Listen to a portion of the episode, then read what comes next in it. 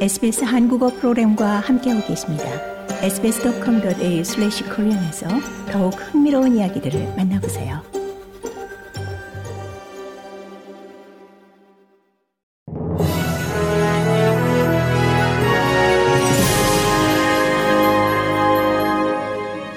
(2023년 10월 30일) 월요일 아침에 SBS 한국어 간추린 주요 뉴스입니다.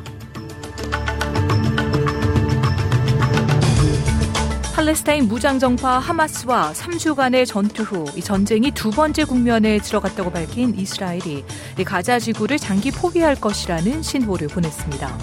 이스라엘 당국은 가자 지구 주민들에게 최후 통첩성 대피 경고를 보내고 있습니다. 이런 가운데 가자 지구에 발이 묶인 호주인들은 곧장 이집트와 맞닿아 있는 라파 국경 지구로 이동할 것이 권고됐습니다. 현재 가자지구에서 호주 정부의 영사 조력 서비스를 받고 있는 이들은 호주 시민권자와 영주권자, 그리고 그 직계 가족 등 77명인 것으로 파악되고 있습니다. 한편 호주는 미국, 영국, 캐나다, 프랑스, 이탈리아, 독일 등이 이스라엘과 하마스의 분쟁 지역에서 민간인을 보호하고 인질들을 석방하는 성명서를 지지한다고 발표했습니다. 앤소니 알바니시 연방 총리가 많은 기대를 하고 있는 이번 주말 중국 순방이 미국을 위한 협상을 위한 것이 아니라 호주와 중국 양국의 관계를 열기 위한 것이라고 강조했습니다. 하지만 연방 총리는 호주에게 중국을 완전히 신뢰하지 말라고 간청하는 조 바이든 미국 대통령의 경고에 세심한 주의를 기울이고 있습니다.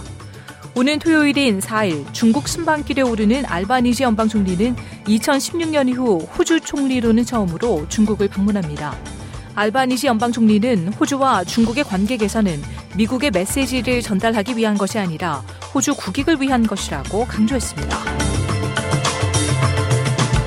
호주산 육류에 대한 접근성을 높이고 유럽 대륙 상품에 대한 보호 강화를 위한 호주와 유럽 연합 간의 자유무역 협정이 최종 협상이 열리기 직전 무산된 것으로 보입니다.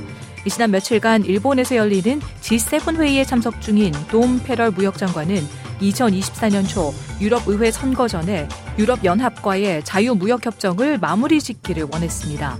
하지만 29일 밤 오사카에서 열린 양자 간의 협상은 실패로 돌아갔습니다. 페러 무역장관은 상호 간의 이익이 될 협정은 가까운 미래에 체결될 것이라며 긍정적인 반응을 보였습니다. 보국에서는 작년 10월 29일 159명의 희생자가 발생한 이태원 참사가 지난 주말 일주기를 맞았습니다.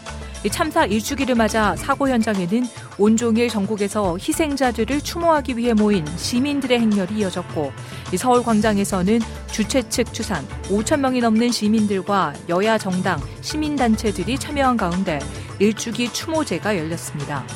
여야 국회의원들과 여러 시민단체, 이태원 참사로 자국민이 숨진 해외 사절들이 추모제에 참석한 가운데 윤석열 대통령도 유족들의 초청을 받았지만 정치 집회가 될 수 있다며 자리하지 않았습니다. 이상 이 시각 간추린 주요 뉴스였습니다. 뉴스의 나혜인이었습니다.